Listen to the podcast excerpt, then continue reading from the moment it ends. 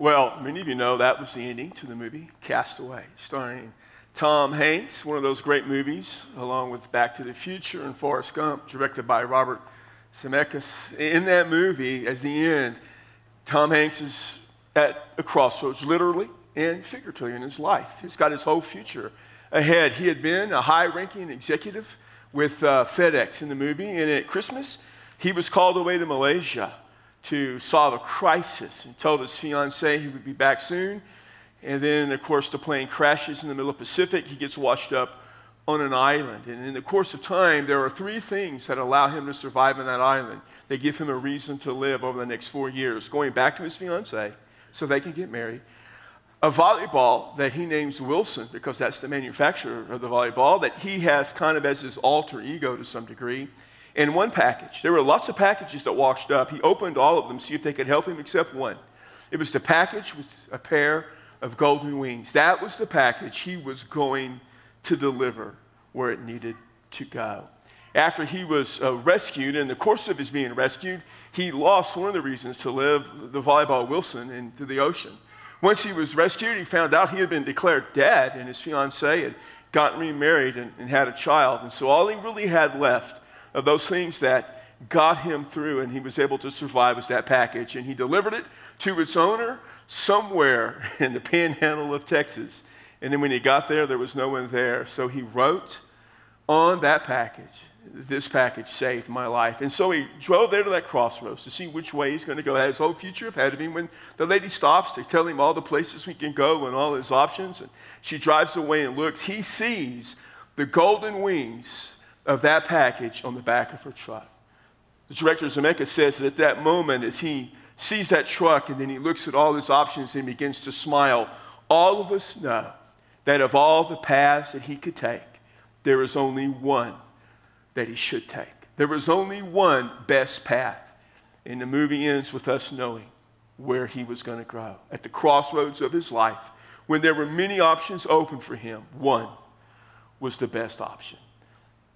Our church has been called to reach people for Jesus. That's our task, that's our purpose. And we take that seriously and we do everything we can to reach people. But we understand that we're not going to be able to reach all the people in our area. And so, what we want to do at the very least is see if we can somehow impact their life. And so, we've kind of entered into this time, this season of our church's life called impact. We want to impact people so that we can later reach them for Jesus. And as we began this, this campaign of impact that includes our phase two building and all that goes with it, but it's so much more, we, we saw at the beginning of August as we were in the Gospel of Luke, we, we saw that we had to have a vision to impact. We had to pray to impact, prepare to impact. We needed a place to impact people's lives. Last week, we kind of took a break from it a little bit, but still saw a picture of impact and the baptisms that had occurred. Now we move forward. We're going to continue with Luke, but only in the book of Acts, which he wrote as well. And next week we'll see a commitment to impact, and then we'll see, you know, having uh, a legacy of impact, and finally the celebration of impact. But today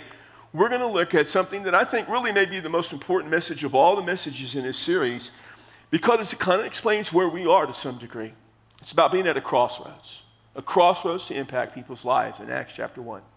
And before we get to that passage, this is what I want you to see from this message today, and it is this every church, including the very first one, will find itself at a crossroads at some point. What do they do? Every church finds itself at a crossroads. What will that church do? So I want to begin by asking the question, what's next? Not just simply for us, but actually I want to ask the question, what's next for that very first church, that very first group of believers in Acts. I want you to use your imagination, if you would, just for a little bit today. And I want to picture you to picture yourself back at the time of that very first church, that very first group of believers. Jesus has just ascended into heaven, and you're part of that initial group somehow. There's 120 of them in, in uh, Jerusalem. There's over 500 at least throughout the area, but you're in that small group in Jerusalem. Maybe, maybe you're one of the apostles. You want to be Peter or Maybe you don't want to be that high up. Maybe you'll just be, you know, Bartholomew or, or you know, or James the Less or something like that. It doesn't matter which apostle you are, unless you're John, you're going to get killed anyway. So it's just the future for you. Maybe you want to be one of the brothers of Jesus who didn't believe at first, but you came to faith after you saw the resurrected Lord, who's your brother. Maybe you're one of the women one of the many different Marys, you know, Mary Magdalene, Mary who's an aunt, Mary who's his mother, or someone else. But I just want you to picture yourself back then. And, and you've seen the resurrected Lord. I mean, he, he was crucified, and, and, and maybe you were a believer, maybe not, but since he was resurrected, you've seen him, and there's so much excitement. And now he's been ascended into heaven. And but before he left, when you, you were with him in Galilee a few days earlier before his ascension, and he said, to guys, I want you to go and make disciples. I want you to go and make disciples. And you're so excited about making disciples because you know that people need Jesus, and you're going to get to be a part of that group to go help people come to faith. But he also said, and Luke records this in two different places at the end of his gospel in chapter 24, verse 49, and in the book of Acts, where there's a little bit of overlap in chapter 1, verse 4. Jesus gave them a command to remain in Jerusalem, to wait here until the authority and the power from the Father comes from above. And on top of that, you just got to hearing Jesus say before he ascended in Acts 1 8 tells us that the power of the Holy Spirit will come upon you. And when he comes upon you, you will be my witnesses, starting in Jerusalem, then Judea, Samaria, and to the rest of the world. And, and, and you've got these conflicting messages. You're to go, you're to stay. And he's like, should I mean wait? Should I go or should I stay? it's kind of like the song, The Clash in 82, you know. Probably no place else in all of America can you go to church and hear a reference to The Clash. So it's probably unique here. You go, you stay. And you, you've got that group, you know, you got Peter, man, we got to go. We, we got no time to waste. We got to start telling people. And there's probably some a little more cautious saying, wait, wait, wait.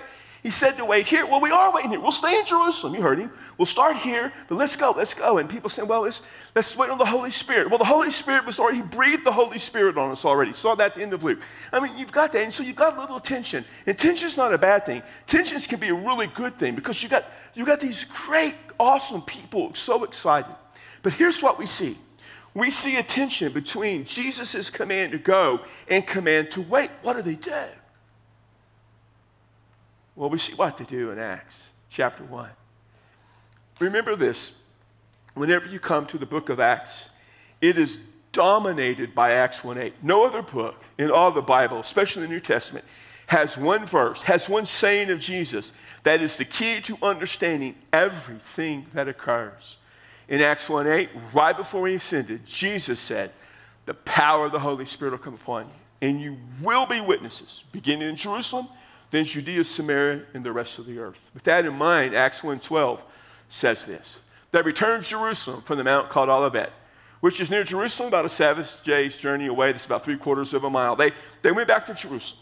They had seen the Lord ascend. Can you imagine what it must have been like? We, we kind of blow through the ascension. I'm guilty of that. I'm guilty of when I read Acts, you know, okay, he ascended, that's cool.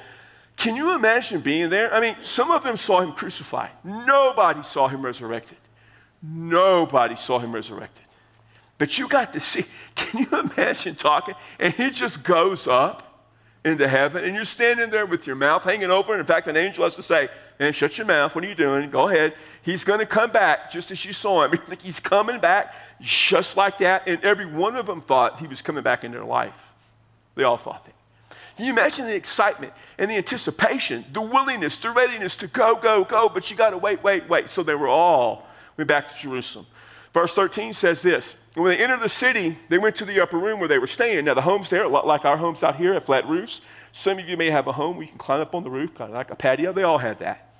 And they would use it you know, kind of as a guest room, or they would have someplace up there they could stay. Now, there was 120 believers, and so they weren't all up there. When you see the 120, like you do in verse 15, they're probably at Solomon's, uh, probably the temple in Solomon's colonnade there. So you had, you had these people. We don't know whose house it was. It could have been John Mark's. Nobody knows. Could have been where they had the Last Supper. Nobody knows. Doesn't matter. They're there.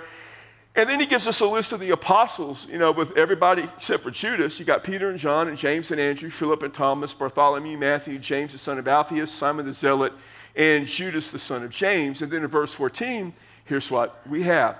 And these all with one mind were continually devoting themselves to prayer, along with the women and Mary, the mother of Jesus, and his brothers. So not only were the apostles there, his family was there, probably a few other, they were in this room. And here's what we were told they were doing they were praying. Now, prayer is not, prayer is just not some cliche, it's not some spiritual cop out. We use it that way sometimes. Um, people say, I'm not what I do. Well, just pray, brother, and the answer will come to you. I mean, sometimes we use prayer we're guilty, and I preached on prayer a few weeks back, so this is not about prayer. It's mentioned about prayer. But we're guilty of sometimes using prayer the same ways the pagans did. I'm just telling you that. If you use prayer to manipulate God, if you use prayer as some sort of magic that forces God to do things your way, that if you just pray the right way and do, say the right things and use the right names and say it in Jesus' name, God will give you whatever you want, that's what the pagans did. That's not the Christian concept of prayer. That word for prayer is a word that means to submit to. It is the concept of coming before and communicating with, bowing yourself before. And so it, it is the idea of communicating something to God in such a way as you submit to God. See, we communicate to God with God two ways prayer and scriptures. The Holy Spirit works through the scriptures and through prayer. That's how He works. The Holy Spirit does not work through special revelation. He does not appear to you in all sorts of imaginations and figments. He may speak to you through a message, but that's still the Word of God. He may speak to you through the wisdom of others. What? You know, got all that. But your communication with God is through prayer and through the Scriptures. So they were praying. Not only were they praying, but it also says to us they had one mind. They had one mind. And the idea of one mind means they were together. They were in agreement. They were focused on their praying. You had people who were looking at things differently. Some were willing to go, some wanted to wait. But they all agreed on this thing with one mind together, they were praying to understand what God would have them do. Undoubtedly, they were praying for the Holy Spirit, which had been promised so prominently to them. In fact, they had already received the Holy Spirit. Luke says, you know, they, they Jesus breathed on them and said, receive the Holy Spirit. So they were looking for something from the Holy Spirit, some path, some way the Holy Spirit would work. They knew they had to go. There was no question. They knew how they would begin the process in Jerusalem, but they were waiting for the Holy Spirit to lead them. And with this focus that they had, it says they were persistent. It says they were continually devoted to prayer. They kept on praying. It doesn't mean that prayer was all they did. We know it wasn't all they did. If you read on in verse 15 and following, they did other things. But prayer was at the heart of what they were doing. They were spending time praying, seeking what does the future have. They were at a crossroads. They needed to make the right decision. They needed to go in the right directions. And so they were saying, well, what do we do? This is important.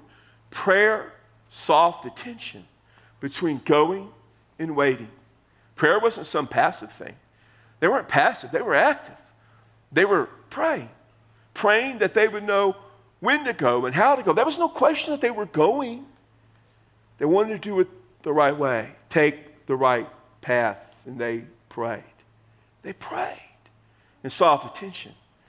Then the Holy Spirit came. and when he came 10 days after the resurrection of Jesus, 3,000 people were saved that day. Now, I know a lot of preachers who lie a lot about the number of people they get saved anytime they preach. I've never heard anyone tell that big a fib. You know, that's a unique experience. Three thousand. They weren't fibbing there. I'm saying the preacher would be fibbing. The three thousand, I wanted to clarify that. Made it sound like I said Luke was fibbing. That's not what I said. But three thousand people were saved. It's estimated that within the first two months there were twenty thousand new believers. By the time the book of Acts ends, 30 years later, the gospel had been preached all throughout the Roman Empire. 300 years later, Christianity would come to be the religion of the Romans. I mean, it was an amazing thing that began that day. But here's the important thing don't think that the reason the Holy Spirit came was because they were praying. He was already coming. I've heard too many preachers say, but the Holy Spirit wasn't going to come until they started praying. That's not true. Jesus had promised he was coming. He said nothing about what they were going to do. There was nothing they were doing that was going to determine when and where the Holy Spirit came. Here's what's important the Holy Spirit not, did not come because they prayed, they prayed because the Holy Spirit was coming. And they needed to be ready to act upon his arrival. They were praying because he was coming. And they needed to know what to do. What's next when the Holy Spirit comes? Well, what was next is they would change the world. They knew what was to come, they just didn't know exactly how to take that path. So let me share with you what I hope we can see from this today for us that the path seems pretty clear. We know what we need to do. I have shared this many times over the last few weeks. I did just finished up 17 desserts. Uh, several people were a part of that. Uh, Ken Adcock and I did 17 together as the director of our Impact campaign. Other people were very involved. Thanks to all of you who participated in every one of those. I said this. I said, when we came out here about three and a half years ago, we left behind 55,000 square feet to come to less than 19,000 square feet. We always knew we would build more. We didn't know when. In that time, on any given month, we have now doubled the number of people who come through the doors of our church for a spiritual encounter. We are over two to two and a half times as many people, actually, that are here. So obviously, it's time to build. That's, that's not it. But the process, the how, the movement, we're kind of at that crossroads, like Tom Hanks. There's a lot of paths to take, but one is the best path. Churches come to crossroads all the time, it's nothing new. Uh, but most churches, uh, in fact, before the pandemic, 80% of the churches in America, including Southern Baptist churches, were either plateaued or dying. Plateaued simply means you weren't quite dying yet, but you were on your way. I mean, those churches were all at a crossroads. But you know now that the pandemic, this part of the pandemic, it's not really over, I guess, but where we are now, that number has increased. The pandemic and the way churches responded to it exposed a lot of problems in a lot of churches. There are very few churches that have reached their pre pandemic numbers, much less have grown. I talk to guys all over the place. What they're doing, the guys they know, the struggles, what's there. We are one of a very few churches that not only have reached our pre pandemic numbers, but have actually grown. Do not take that for granted. What you experience here on a Sunday is not happening throughout so much of our country. I mean, God has richly blessed us. It is amazing what God has done. And I tell you that to know we, we've got to keep that going. There's a responsibility with that. That's not something we take lightly. And churches face crossroads for a lot of reasons. Some because of crisis. My last two churches that I pastored had, had splits before I got there. I always emphasized the split came before I arrived, it did not come after I arrived. But they were in a crisis mode. That's why they were where they were. They had to find a solution, a way out. They were in a crisis. Some churches the community changes and they find themselves at a crossroads. Very first church I ever went to, 41 years ago this Tuesday, I showed up to be the youth minister at Northside Baptist Church. I, I, can still remember that. It's amazing that I can think. I can't remember what I had for breakfast this morning, but I can remember back then. And that church was in a changing community. It took them a while, but they eventually figured out what they needed to do. They were at a crossroads. And sometimes you're at a crossroads because of good things. That's where we are. We're at a good place. But even though you're at good places, you have to make critical decisions. You can make the wrong decision, and you always face obstacles. It's amazing the number of obstacles that they faced back at that early church. I mean, we, we, we see the growth they added to people, but if you read the book of Acts, and from chapter 3 and chapter 4, they had the obstacles of the Jewish religious, religious leaders. Chapter 5, there's the whole Ananias and Sapphira things. Chapter 6, people got upset within the church. Chapter 7, they killed Stephen. I mean, go on and on and on. We have obstacles. A lot of them are a result of good things. For instance, we know about, a week and a half ago, I got called from our building contractors up in Dallas, uh, the golf company, Billy Golf, and Billy and I have become friends over there. Billy said, Hey, David, I got to tell you something. The cost of your building's going up. And we can do about it. Uh, yeah, I was afraid of that. I mean, the cost of our building's going up. A whole lot it's going up. And he said, Not only that, but because of all the construction delays, it'll probably be delayed before we can actually get to building it. I just need to let you know that. Cost of steel was doubled, and, and it's now a 10 month wait to get steel once you've ordered it. And I'm like, oh, that's good, Billy. What else good you want to share with me? So you know, next week I'm flying up there to go talk to him, and you know we got other great. I mean, we've we've grown faster than we thought. You know that's an issue. We got to sell our Miranda property. You know that's an issue. But here's the thing: they're all good problems. So when I talk to my preacher friends, they don't want to hear my problems. They don't want to hear me say, "Oh man, our new building's going to cost more than we thought." They don't want to hear that. Those are problems. They're good problems, but they're always obstacles. Never let obstacles get in the way. You can't let that impede what you have to do. So, in mind what we see in Acts chapter 1, I want to share with you a few things that we need to understand as we stand at a crossroads, much like Tom Hanks, with some choices ahead of us. Some of them are pretty good, but one is the absolute best choice. First is this we have to agree we are called to help people have a saving relationship with Jesus. That is our priority. We must agree. Nothing is as important as that. Nothing is as important as people coming to a saving relationship with Christ. It's really hit home for me this week. It, I mean, I know this, but sometimes things happen to remind you. On Monday, uh, my 79 year old uncle passed away. and When he passed away, he was lost. He had rejected every opportunity to receive Christ. I was probably the only person in family left that had anything, he had anything to do with. And he died a bitter, broken, broken, bitter, angry man. So tragic to see that. The last few years of conversations when I would go to see him were just, I hated it because he was so bitter. And he refused to come to Christ. And Monday, he faced Christ. And I can guarantee you, at the second he died, he regretted every time he had ever rejected Jesus. And at that moment, nothing he had ever done in his life mattered. I thought about my uncle's life. There's no service. He donated his body to medicine. They'll have it for two to five years. There's no service. There's nobody to mourn him. There's nobody to remember him. He lived an entire life, and when it was over, for what? Because he went to face Jesus, having rejected Jesus. And it hit me. People, more than anything, need Christ, or life doesn't matter. What are we going to do in someone's life that is more important than helping them come to Jesus? The answer is nothing. So we should agree upon that. Second, let's do this focus on the path the Holy Spirit provides. He always provides the path. The book of Acts is amazing. It starts off with these guys, and, and the leader of the pack is Peter. You know who you don't see in Acts chapter 1? Paul. It's not Paul. That means a lot. Paul hadn't even begun persecuting Christians yet because there weren't enough to persecute. You don't even see Paul until chapter 8, the beginning of chapter 8. And then it's bad. You know how the book of Acts ends? Paul, having taken the gospel to all the world. You know who you don't see at the end of the book of Acts? Peter. What happened to Peter? He's gone.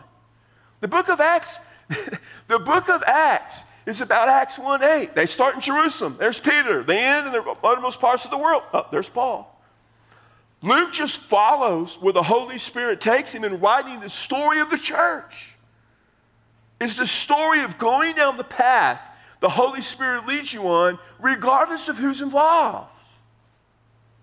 The Holy Spirit's leading us a path of reaching people. It doesn't matter who's involved, that's where we're going. That's where He leads us. And to do that, we know we have to build more space because we're not going to reach anyone else if it's too full. I hear people say sometimes, well, you know, I've heard so many preachers preach. Lately, I've just been remembering how many preachers are just lazy when they preach. And they don't put the thought and prayer and effort in to rightfully conveying the word of God. I've heard preachers say, well, we got to, they're not coming to us. We don't need all these buildings. We just need to go to them. Okay, well, when we go to them, where are they going? We need a place for them to go. Once they become followers of Jesus, they've got to come someplace to worship and to learn and to meet more Christians. That's why we're here. That's why we have to build so more people can have a place. Because here's the thing there aren't many churches in Las Cruces right now reaching people. It's our responsibility. With that in mind, the third thing I want to share with you is this pray to understand your role in following the path to reach people. All of us have a role. You need to pray to figure out what yours is. I have a role. I know you say, well, you're the preacher. Yeah, but what does that mean? It's, being a preacher is more than what I'm doing here. This is the easiest thing I do. serious. Standing up here four times on Sunday, which, by the way, none of the other staff guys could begin to do. They just don't have the ability and the stamina and the old age. I can't even get Brian to do a full three. The, the 1215 is half a service. He can't go one full service. This is the easiest thing I do. So, what's my role? I'm always praying through that. What is your role going to be? Impact should help you with that. It really should. I mean, worship's part of it. Serving should be a part. You should serve. Josh Cuellar's over Worship an Hour, Serve an Hour. He did a survey with some of the people who are serving. And one of the questions was something like this What, what serving done for you? And the number one answer is helps you meet more people. Connects you to people. Serving connects you to people. Being connected in a small group is so important. You know, our, our, Connect groups are starting back up, and we had Connect night last week. If you're not in a Connect group or any kind of group, call Joe, email Joe. We'll get you hooked up. We'll get you hooked up in a Connect group. Praying matters. Oh, some people say all I can do is pray. Pray is important. Giving's important. I mean, the impact campaign is a lot about giving. Not everybody can give, and I get that. And I've said many times, if you can't give the impact, don't worry about it. It's cool. And so not everybody's in a position to give to the building campaign. That is okay. Do not worry about it. You're still a part of this church. You're still an important part, but here's what you got to do you got to find your role. What is your role going to be in helping people come to Jesus? So here's the thing follow the Holy Spirit to impact the lives of people who need Jesus. That's what we have to do. We got to follow the Holy Spirit. Collectively, we have to do that. Nothing can get in our way. We've got to be together on that. Nothing, no obstacle, no setback, nothing gets in our way of following the Holy Spirit so that we can impact the lives of people who need Jesus. But you have to do the same thing. You have to have the same commitment in your life. Whatever it is He wants you to do. It's not for me to tell you. I can't tell you. Man, I barely figure out what it is I'm supposed to do. But whatever it is you're supposed to do, you need to follow. You need to follow the Holy Spirit. Because that's what they did in Acts chapter 1. That's what, exactly what was happening. When it was through and the Holy Spirit came, they changed the world. Seems that the path for us is pretty clear. What part of that path will you take? For some of you who are a part of this church, I ask and I invite you at this time to commit your life to impacting the lives of others. However, you have to impact their life, you figure it out. You figure out how to impact their life. Now, will you always succeed? No. I promise you won't always succeed. Monday was evident to me that I don't always succeed. But you still have to make that effort and that commitment. For some of you, you need to make the commitment of how you're going to be a part of impact. What is your participation impact? I don't know. That's something you've got to decide. But we invite you to decide that. For some of you, you've got to decide if this is going to be your church home or not.